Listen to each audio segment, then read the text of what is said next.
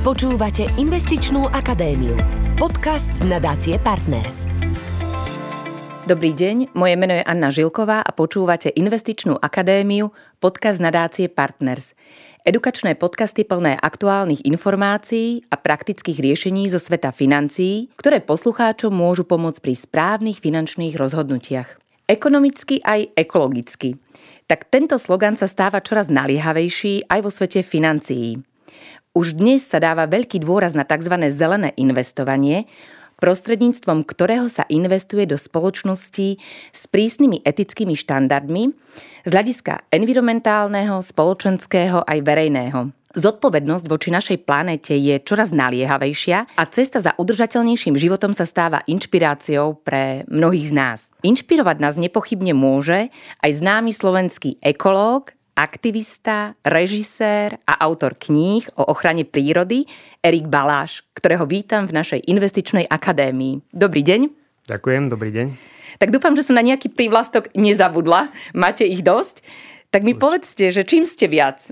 Aktivistom, ekológom alebo spisovateľom? Um, ja si myslím, že uh, všetko to spája ochrana prírody, keby všetky tieto oblasti a ja som vlastne v rôznych fázach svojho života robil rôzne veci práve kvôli tomu, aby som dosiahol ten cieľ, ktorým je ochrana prírody. Takže všetko dohromady a tak sa to prelieva. Jeden rok robím viac a niečo iné, druhý zase, zase niečo iné, takže tak sa to vyvíja nejaká. Tak sme radi, že ste prišli. Ďakujem.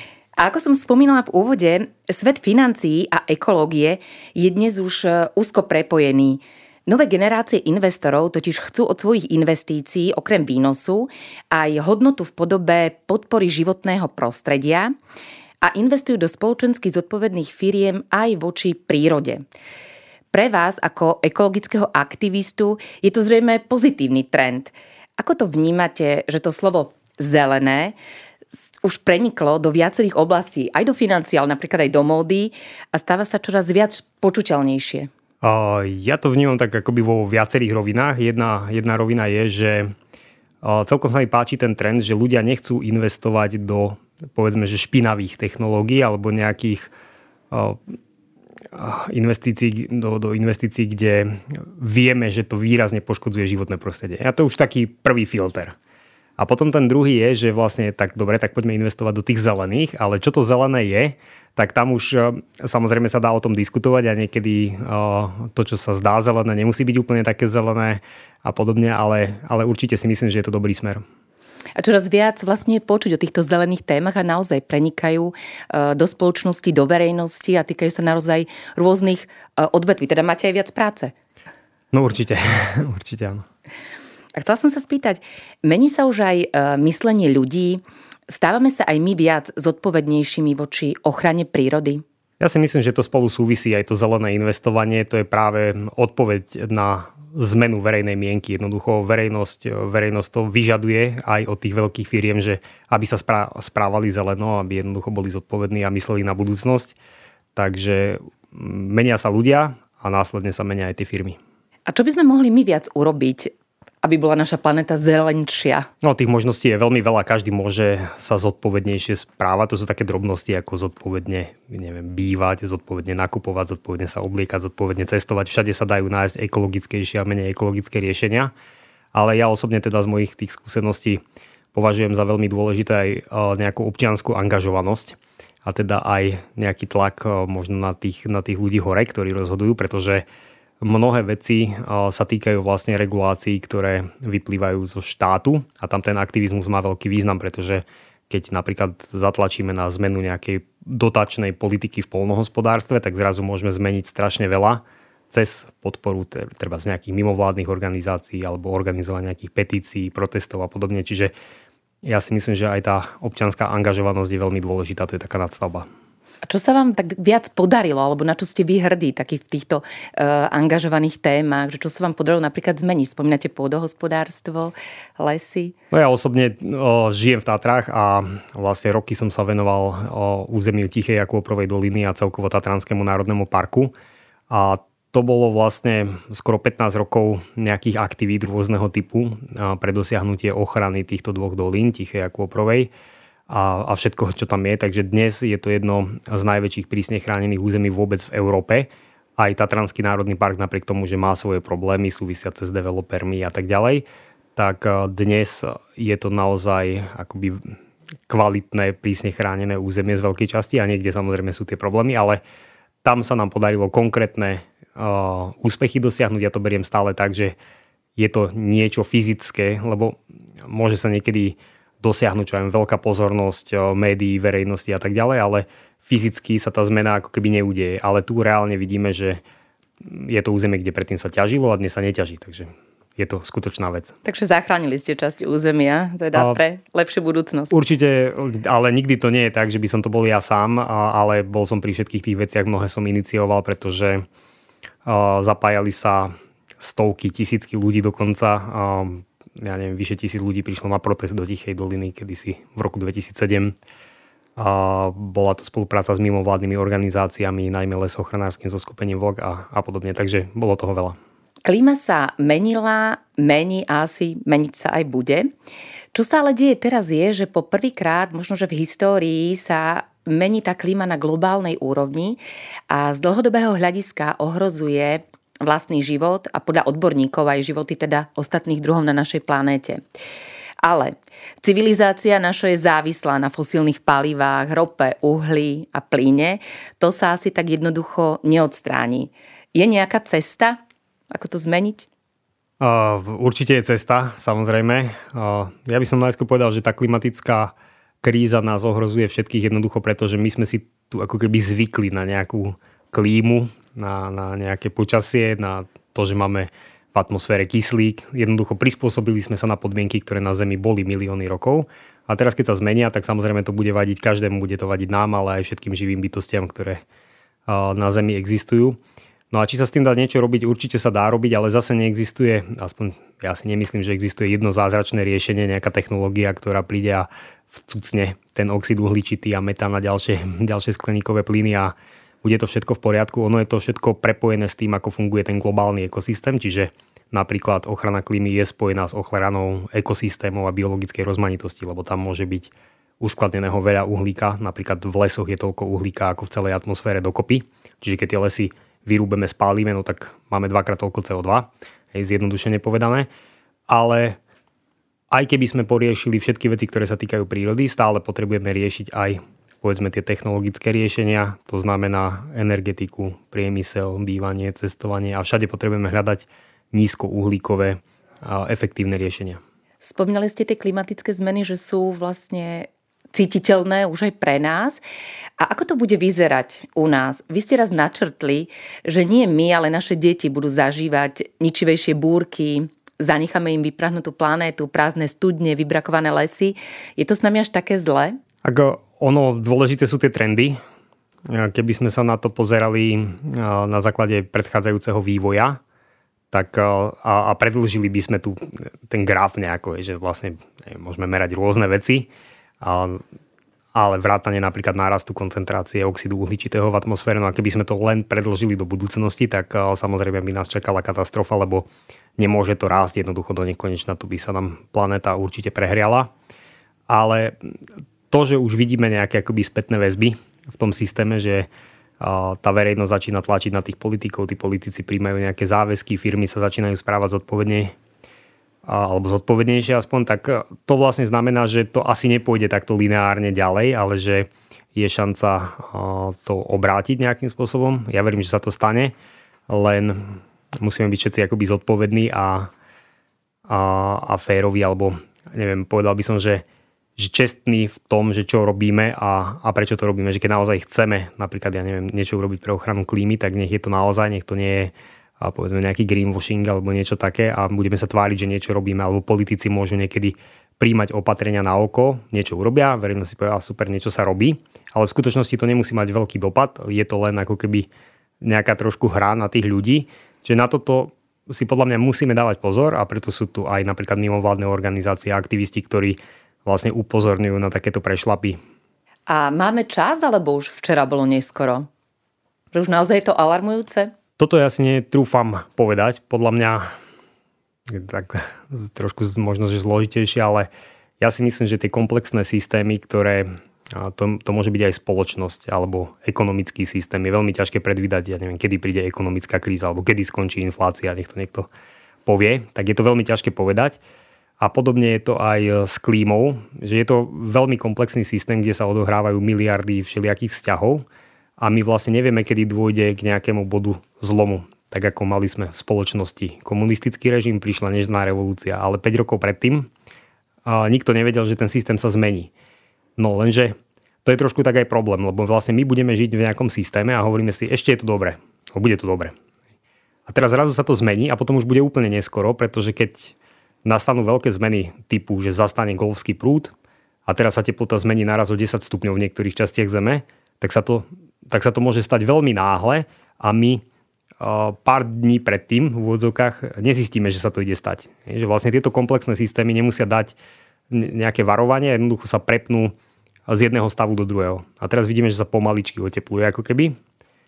Aj iné zmeny, to nie je len oteplovanie, ale môže sa stať, že nastane veľký skok napríklad keď končili doby ľadové, tak eh, to bolo, to bolo náhle. To, tam je vidno v tých ľadovcoch, že tie oteplenia boli v priebehu krátkeho času 10 stupňov.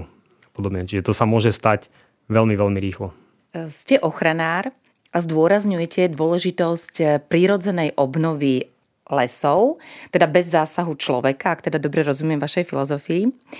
Prečo je pre človeka dôležitá práve divoká príroda a ako môžu zdravé lesy prispieť eh, k spomaleniu klimatických zmien? Prečo je to dôležité? No, lesy máme na Zemi asi 350 miliónov rokov a až doteraz sa o ne nikto nestaral. Čiže my sa staráme o lesy na Slovensku asi 200 rokov a narobili sme kopu problémov. Čiže zase uh, tie lesy dokážu uh, vďaka tej svojej rozmanitosti a vďaka tomu, že sa dokážu adaptovať, je tam ten prírodný výber a všetky tieto procesy Ináč je to trošku podobné aj s trhom, by som povedal, že úspešní prežijú a neúspešné firmy možno skrachujú, ale, ale tie, čo prežijú, tak môžu rásť. A príroda má takéto riešenia, ktoré fungujú 350 miliónov rokov. No a za ten čas vlastne oni tie lesy dokázali vytvoriť aj tú klímu, v ktorej žijeme, ono to súvisí, ale aj napríklad pôdu, zadržiavajú vodu, množstvo funkcií robia, ktoré sú pre nás akoby životne dôležité, lebo my nevieme žiť bez toho, bez tej klímy, bez toho kyslíka, bez tej vody. A jednoducho, keď zničíme tie ekosystémy, tak prídeme o tieto služby. Čiže keď tu chceme normálne žiť v podmienkach, na, na aké sme si zvykli, tak potrebujeme aj chrániť tie lesy. No a ja už som to vlastne trošku naznačil, že v tých lesoch je uložené toľko uhlíka, ako je v celej atmosfére, ono je to v tej atmosfére ako keby veľmi nariedené, že ten vzduch je ľahký, takže ten, aj ten oxid uhličitý je v stopových množstvách a v tom lese je to veľmi koncentrované. No a tam je dôležité, že vlastne keď máme prales, les, do ktorého človek nezasiahol, tak to množstvo oxidu uhličitého, ktoré ten les stiahol a teraz je v tých stromoch alebo v odumretých stromoch alebo v pôde, tak je obrovské. A keď ten prales vyrúbeme, tak napríklad sa môže stať, že z jedného hektára pralesa, keď keď ho vyťažím a vyťažili sme tisícky hektárov pralesov za posledné 10 ročia len na Slovensku, tak e, môže odísť asi 1000 tón CO2 do atmosféry. 1000 tón CO2, bežný Slovák produkuje asi 6 tón, to je tá naša ekologická stopa. Čiže keď moja stopa je 6 tón CO2 za rok a vyrúbaním jedného lesa sa vypustí 1000 tón, tak je to trošku, uh, trošku problém, pretože my sa snažíme o tie riešenia. Investujeme veľa aj do nových technológií, existujú všelijaké fondy. Priemysel a energetika platí uhlíkové poplatky, ktoré sú teraz, myslím, úrovne okolo 80 eur za tonu. A popri tom rúbeme tie staré lesy, alebo, alebo aj keď nie staré, ale jednoducho z tých lesov nám uniká obrovské množstvo CO2 a nikto za to neplatí, nikto to nejako nekompenzuje, je to jednoducho zbytočné, drahé a poškodzujeme tým klímu.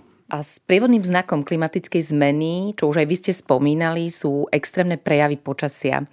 Napríklad dlhotrvajúce suchá a následne ničivé povodne.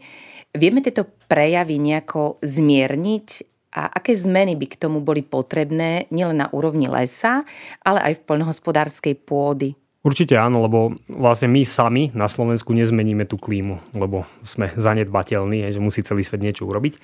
A to, čo vieme určite urobiť my, je, že vieme tie dopady klimatickej zmeny zmierniť. Máme pekný príklad na, aj v tej Tichej doline, o ktorej som rozprával. Tam odtiaľ vyteká tá riečka Bela a tam sa merajú prietoky od roku 1928. Je tam prietoková, teda je tam stanica, ktorá meria prietoky. A je vidieť, že povodne napríklad na rieke Bela sú stále menšie. Že v minulosti tam boli povodne, ktoré boli no, viac ako dvojnásobne väčšie, ako sú tie, ktoré sú dnes najväčšie povodne. A vlastne, že čím to je? Že keď sa pozrieme na tie staré fotografie alebo letecké snímky, ktoré existujú, tak eh, to územie bolo z veľkej časti vyrúbané, páslo sa, boli vypálené lesy, jednoducho bolo to územie zničené a teraz sa tá príroda regenerovala. Máme klimatickú zmenu, sú extrémnejšie zrážky a napriek tomu máme v Belej menšie povodne. Čiže tá príroda dokáže ponúknuť riešenia, no a tak to znamená lepšia ochrana lesov, hlavne v vysokých polohách, strmých svahoch, nerobiť toľko ciest, nerobiť veľké rúbaniska a tak ďalej, ale aj v polnohospodárskej krajine menšie políčka, nejaké medze, možno viacej pasienkov, menej oráčin a tak ďalej. Čiže sú opatrenia, ktoré nám dokážu pomôcť aj v tom, aby sme sa vyrovnali so suchom a s povodňami. Prístup k ochrane a obnove divokej prírody vlastne rozdeľuje verejnosť a inak ju vnímajú ľudia, ktorých napríklad ohrozujú medvede v blízkosti ich domov. Dnes je to aktuálna téma. Dá sa s tým niečo urobiť alebo ako sa s týmto popasovať, aby sme na jednej strane prirodzenému neškodili, ale zároveň chránili seba samých? Určite sa dá. My vlastne žijeme teraz v čase, kedy sa tie medvede trošku vracajú do území, kde kedysi žili. Samozrejme sú záznamy spred pár storočí, že tu sa medvede bežne lovili okolo Bratislavy napríklad a, a robili sa z nich všelijaké jedlá, takže medvede žili všade. To nie je tak, že medveď žil, žil v horách a nikdy nebol dole. No. Ale on to bolo tak, že začiatkom 20. storočia skoro vyhynuli tie medvede, teraz sa vracajú naspäť a vlastne my sme si ako keby odvykli na spolužitie s nimi. To znamená, musíme, samozrejme musíme robiť aj nejaké opatrenia, pretože niektoré medvede môžu byť nebezpečné pre ľudí, tak tam môže, môže dozať k tomu, že ten medveď sa odloví alebo odchytí, ale dôležité sú aj preventívne opatrenia, pretože tie sú účinnejšie to znamená uzavreté kontajnery, strážne psy pri dobytku, pri ovciach, elektrické ohradníky okolo včelínov a podobne. A tieto preventívne opatrenia dokážu veľmi dobre akoby znížiť množstvo potenciálnych konfliktov. A, a dôležitá je komunikácia, aby tí ľudia aj v tých regiónoch, ale aj návštevníci treba z národných parkov vedeli, ako sa správať, čo robiť, keď sa niečo udeje a tak ďalej. Podílali ste sa na tvorbe viacerých významných filmov, ktoré sa týkajú ochrany prírody. Medzi najznamejšie patria Vlčie hory, Tajomné Karpaty, Stražca divočiny. A teda posledný menovaný je príbehom o vzácnej populácii medveďov v Tatrách. A vy ste strávili neuveriteľných 15 rokov dokumentovaním života týchto zvierat, ktoré mnohým z nás naháňajú strach. Zažili ste aj vy situácie s medveďom, kedy ste cítili strach? Tak určite áno, ale musím povedať, že väčšina tých situácií na začiatku, keď som mal 16 rokov a videl som medvedia, tak strašne som sa tešil, utekal som, chcel som vidieť za ním, hej, že chcel som ho vidieť viacej. tak to ale... ste asi jediný. a tak stretnete medvedia a on uteká. Uh-huh. No, tak som ho videl pár sekúnd, tak som ho chcel ešte vidieť, tak som bežal za ním. Ale potom vlastne, keď už som ich videl bežne, tak ono je to tak, že vlastne medveď sa pasie niekde na lúke ako krava a nerobí nič sa 3 hodiny pasie a potom si lahne a spí. A ja som tam mohol byť niekoľko dní a medveď nič iné nerobil a samozrejme ja som bol niekde ďalej, aby ma nezacítil, lebo keď ma zacítil, tak ušiel. Čiže tie stretnutia sú väčšinou také, ale samozrejme stalo sa aj mne viackrát, že som stretol treba z medvedia úplne na blízko, že som ho nechtiac vyplašil z brloha, vyskočí medvedica, reve na mňa, že čo tam robím, no tak som musel nejako to vyriešiť, odísť a, a podarilo sa mi to vždycky, ale tak, že to bolo bez nejakého nejakých následkov. A čo také najzaujímavejšie ste o medveďoch zistili, možno čo vás prekvapilo? Mňa najviac prekvapili tie také sociálne vzťahy, ako funguje napríklad tá regulácia tej populácie medveďov, že, to, že koľko ich je. Lebo napríklad v tej tichej doline ich je stále plus minus rovnako, tam sa to nejako nemení. No a zistil som, že v tom hrajú kľúčovú úlohu staré medvede, to znamená aj samce, aj samice, že tie staré medvede, oni dosť aj zabíjajú mláďatá, keď nie sú, nie sú otcami hlavne ale aj mladých samcov, ktorí tam sú. Takže vlastne, keď je tam niekde veľký samec, tak tam nemôžu byť iní samci. To je proste jeho územie. A samice podobne a, a vlastne takéto vzťahy, keď som si všimol medzi tými medveďmi, alebo niekedy som mal možnosť sledovať niektoré medvede dlho, že bol napríklad maličký medvedík a má 2 roky a potom som ho videl, keď má 3 roky, 4 roky, 5 rokov, som si nejaký mladý samec tam chodí, rokov, 6, 7, 8 a zrazu to malo mláďata. Tak to není asi samec, je to samička, ale prečo má mláďata až keď má 8 rokov? Alebo môže mať oveľa skôr medveď. No a tak, tak som vlastne prišiel na to, že to je práve preto, že tam je nejaká dominantná samica a tie, ktoré sú podriadené, tie nemôžu mať mláďata z nejakých dôvodov. A to boli také veci, ktoré, vlastne to som aj potom robil diplomovú prácu o medveďoch, tak tam som to popísal, také svoje zistenia. Vrátim sa späť k vašim aktivitám k ochrane prírody. Dočítala som sa, že za ideálny prístup ochrany prírody dávať ako príklad nastavenie Bavorského lesa na území Nemeckého národného parku, ktorý v sebe spája ochranu prírody s úspešným biznis modelom, vďaka čomu pomáha vlastne zarobiť celému a fungovať celému regiónu. Môžete nám bližšie popísať, ako to tam funguje a ako by to mohlo možno fungovať aj u nás? Ono to vlastne nebolo od začiatku myslené ako úplne že biznis model, ale vlastne keď tí tvorcovia Národného parku, teraz si nepamätám presne, kedy to bolo, možno koncom 60. rokov, keď ten park vznikol, a, tak oni si uvedomili, že keď to chceme chrániť, tak musíme do toho regiónu priniesť nejakú alternatívu, aby tí ľudia mali zamestnanie a podobne. Bol to jeden z najchudobnejších regiónov v Nemecku. A začali Jednoducho tým, že ľudia mali napríklad očakávania, že keď prídete do Národného parku, vtedy boli parky iba v Afrike. Oni vlastne sledovali prírodopisné filmy z Afriky alebo z Yellowstoneského národného parku a mysleli si, že keď bude Národný park v Nemecku, že tam budú zvieratá. To nám rozprávali také príbehy tí bývalý riaditeľ tohto národného parku. A, a vlastne tie zvieratá tam neboli, lebo sme v Európe trošku inak to tu vyzerá, tak uh, urobili také um, takú akoby zoo v prírode, veľké ohrady, kde ale priamo v lese človek ide niekoľko kilometrov a zrazu je tam nejaká ohrada a je tam napríklad, ja neviem, pár jeleňov alebo svorka vlkov alebo nejaký rýs, zubor, nejaké vtáky alebo tak. A vlastne ľudia tam začali chodiť ako keby do zoologickej záhrady, ale bolo to na okraji Národného parku. A potom vybudovali veľké interaktívne informačné centra, ktoré boli veľmi zaujímavé, hlavne pre rodiny s deťmi, že sa tam aj deti vyhrajú, je to zaujímavé. No a na takéto atrakcie začalo chodiť aj niekoľko 100 tisíc ľudí ročne do tej lokality. A keď tí ľudia tam už prídu, tak samozrejme niečo si kúpia, nejaké suveníry, niekde sa najedia, niekde prespia, potom si môžu zobrať sprievodcu, ten ich odprevádza niekde. A takto postupne sa vlastne budovala tá infraštruktúra. Boli tam aj zaujímavé projekty, ktoré sa týkali verejno-súkromného partnerstva, čo je podľa mňa dobrá cesta aj u nás v národných parkoch, lebo keď ten národný park kontroluje územie, tak tam vlastne sa nedieje že každý si príde s nejakým nápadom a ja chcem tu niečo postaviť, ja tu, ja tu, ja tu. Ale ten park si povie, čo tam chce. A vlastne môže hľadať tých partnerov. Čiže napríklad tam urobili veľmi pekný projekt, taký chodník v korunách stromov, ktorý stál vyše 3 milióny eur, ale mal to akoby súkromný investor, zaplatil to a Národný park povedal, kde to bude a ako to bude vyzerať. Že čo on tam chce komunikovať, že vlastne chce tých ľudí aj vzdelávať o tom, ako funguje ten les Lenže oni keď ho postavili, tak za prvý rok tam prišlo 700 tisíc ľudí a každý zaplatil 8 eur vstupné. To znamená, že tá investícia sa vrátila asi za 9 mesiacov. Čiže veľmi rýchlo. A ten Národný park mal zadarmo niečo, čo on chcel robiť pre tých návštevníkov, lebo úlohou parku je aj vzdelávať a ponúknuť nejaký zážitok v tej divokej prírode. Čiže aj u nás v tých národných parkoch, keby boli normálne spravované a ten park má na tým kontrolu, tak to nie je o tom, že zakážeme všetko. Ten park môže vytvoriť akoby príležitosti a je to jedna z hlavných úloh toho parku teda pre ten prírodný turizmus a môže si aj takýmto spôsobom získavať zdroje a prepájať ten akoby biznis s ochranou prírody. Prírodu berieme ako samozrejmosť a možno si neuvedomujeme všetky tie veci, ktoré sa v nej dejú a ktoré sú pre náš život dôležité.